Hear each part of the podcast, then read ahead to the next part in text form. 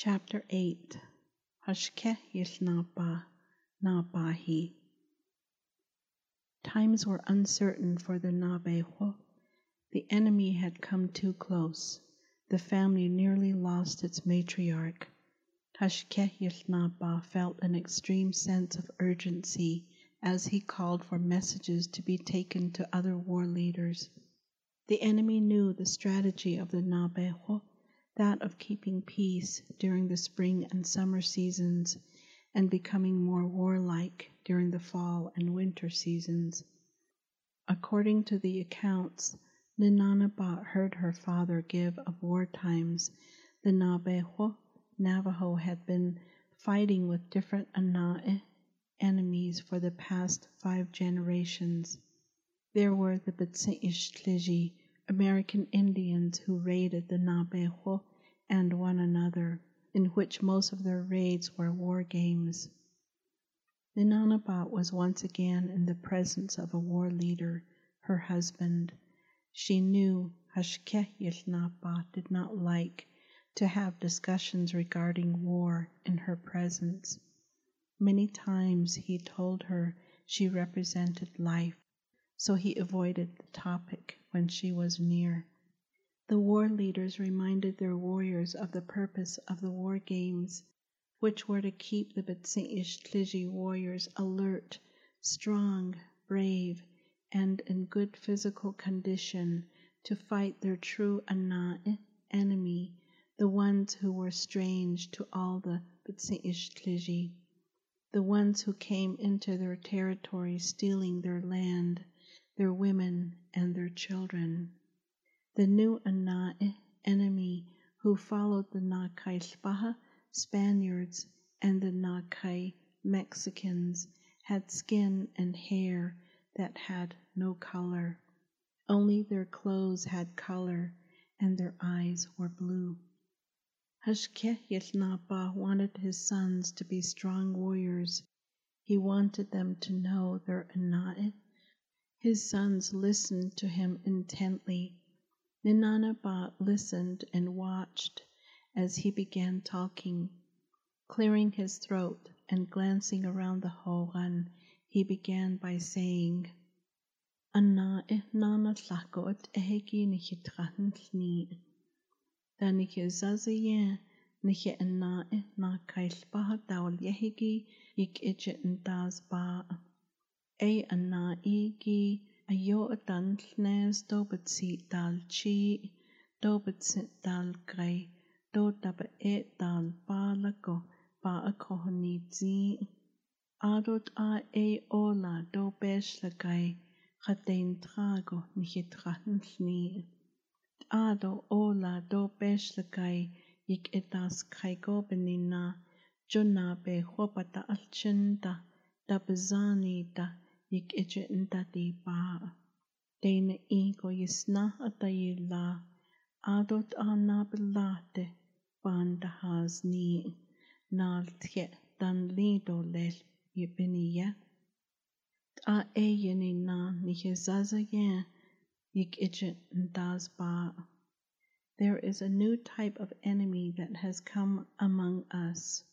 In the past, our ancestors fought against the Spaniard.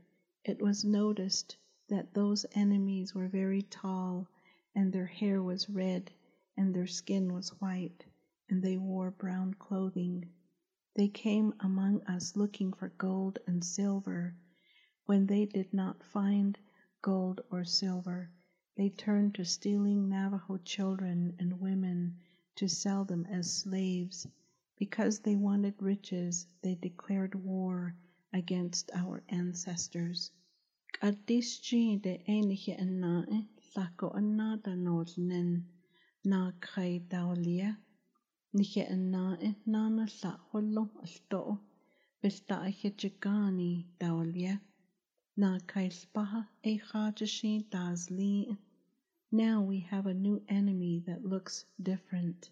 They are called Mexicans. We have another enemy. They are called the ones they fight with, the white soldiers, so called because there was no word for the soldiers. The Spaniards are gone. do gogo, do do gogo, nihizani do dan lini, do bach dati bata, e na kait do dads ida, do danigit sket gogo, kait ego shat na kaibik ijit dati ba. Na kai bina bahi an na kai baha bina bahi na halingo na be hosani, do na be ho'alchin, do t'i it ego at hite do liligi, do nde do skiligi atat e. Do t'id atachit ehegi benina, dan hizani do nakata alchin bij ahan dadiba. E beniya na bahi danidle, nakata alchin benachet danihizil. We cannot protect our women and children if we are weak. The Mexican warriors have no sympathy. If we are not strong warriors, how will we fight against them? The Mexican warriors are ones who will abuse and kill the Navajo women and children, just like the Spaniard warriors did. We have our women and our children to protect because of the ways they abuse and kill. That is why we are warriors. Our families make us strong. Na jo e e bitsit dal jine, do bitsit dal jin. Keia do tro, do nichidine e yisna a de do liligi, chadein drago nichidra nilni. Dan nichizani do dan nichid e kent dan line, de sna do at hitai la. Ado big ichi iln tahaz delgo, it's ado dan nichizani do dan nichid e We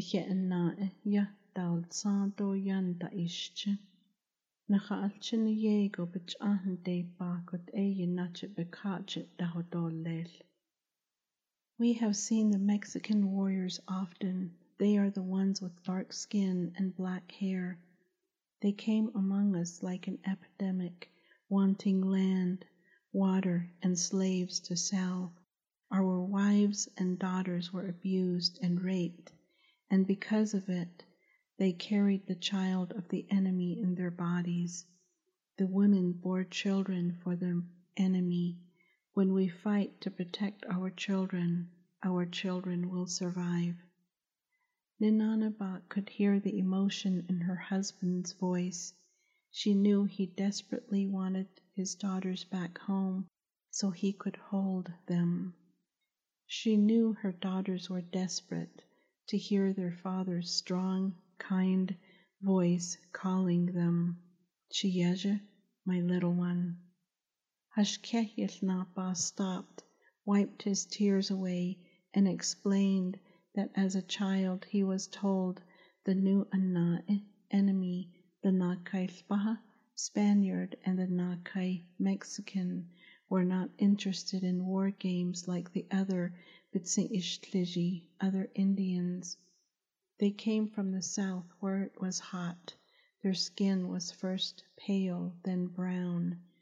Many of the Nakaispaha tried to dig into the breast of our mother, the earth, looking for Ola, gold, and Beshlakai, silver. Dan hikeya bejechat agost abetrayahot eto.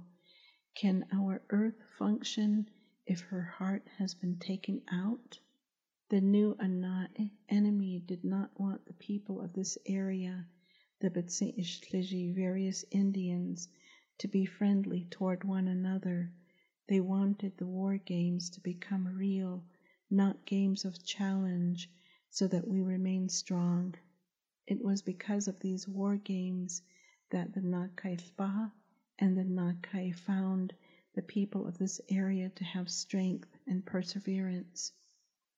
Nabe hopena bahi dan linigi da betskeko da ingo nichina bahi yen la isna da la ado nichina bahi yen banda i chico la akut ego bit bitene da betsketo da nazengo akutat id They saw that our warriors were very strong, so they stole our young men and forced our warriors to father many children. They did this so their people would also be strong, like our young warriors. Hashkeh Hashkehilnaba paused, closed his eyes, turned his face up toward the Chilayit, the smoke hole in the center of the roof of the Hogan, and began telling his sons and his warriors the thoughts of his father. He wanted his sons to feel the words of his father, their grandfather, as he talked. When we raided other B'tsi or when they raided against us, there was always a warning that was to be heard.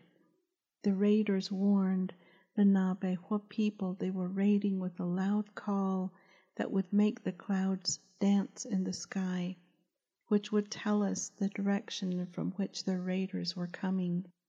Their warnings made the sun to move slower in the sky so we could have daylight in which to prove our strength. Their warnings caused the ground to shake to tell us how many of their warriors were on their way. Their warnings made the hills, canyons, and mountains more visible so our women and children could run into the safety the hills, canyons, and mountains provided.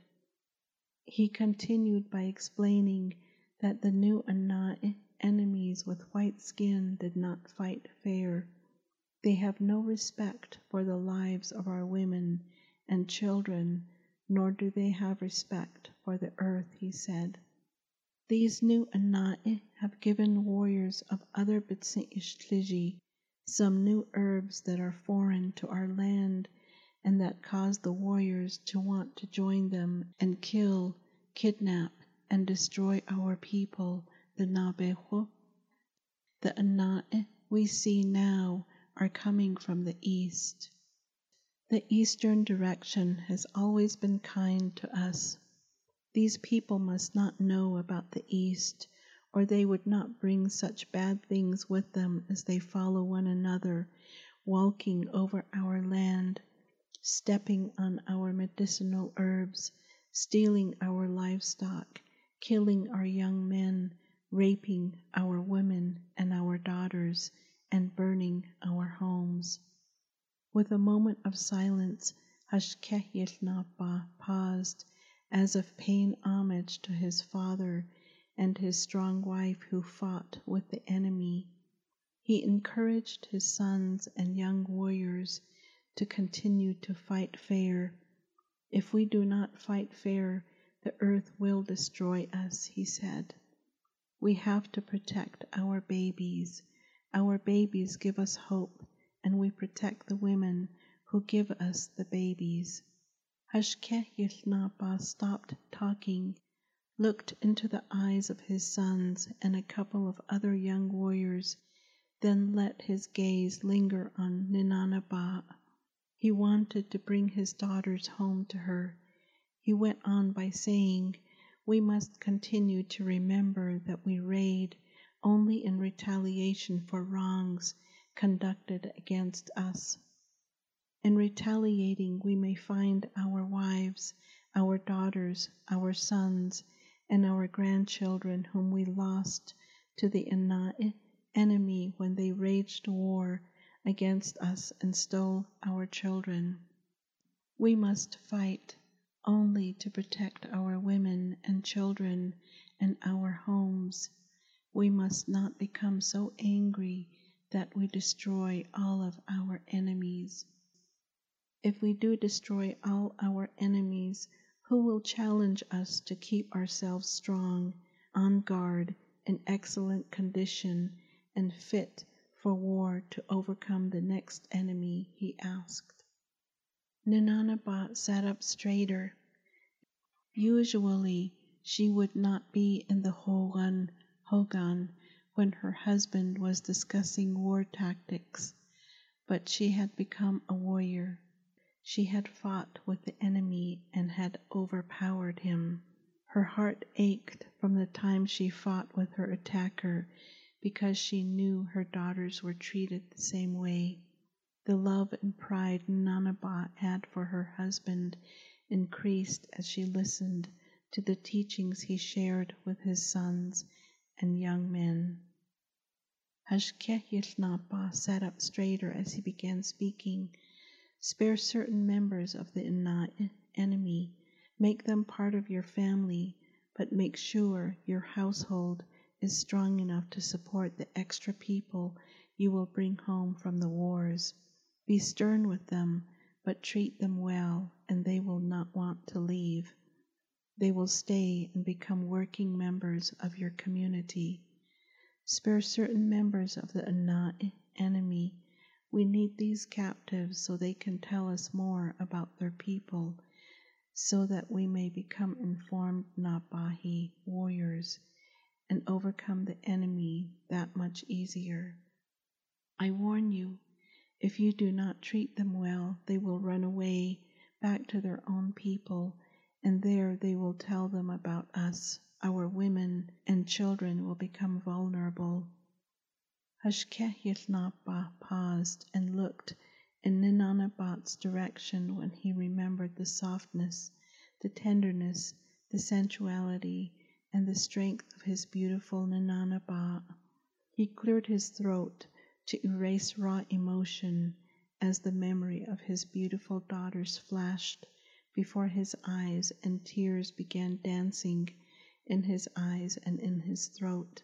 All the men in the Hogan knew how much his family had suffered in the loss of their daughters, and because he was a respected leader, they lowered their gaze to show they shared the grief of their leader. Hashkeh unashamed of his emotions, looked at his wife for strength and continued, saying, When you find young women and bring them home, do not forget or leave your wife behind. She is the one who is the mother of your Nabeho children. Your wife is the one who took you in, fed you, wove day and night to clothe you, kept you warm on cold nights. She is the one who made you strong in your heart. Your wife has endured many hardships because of you. She bore your children in silence. It is because of your Nabeho wife that your children have their four clans. It is because of your wife that your children are Nabeho. Provide for your Nabeho wife first before you begin to make provisions for your young women captives. Your children who are Nabeho are the ones who are to be closer to your hearts, not some woman's children without their four clans. Our children are the reason we are gathered here now. Our children make us strong. Our children make us warriors without fear. Our children make us brave so we may return to them knowing we did all we could to protect them and their future. Hashkehilnapa put his head in his hands while the others sat silent absorbing his wise, strong words. They knew in their hearts they loved him.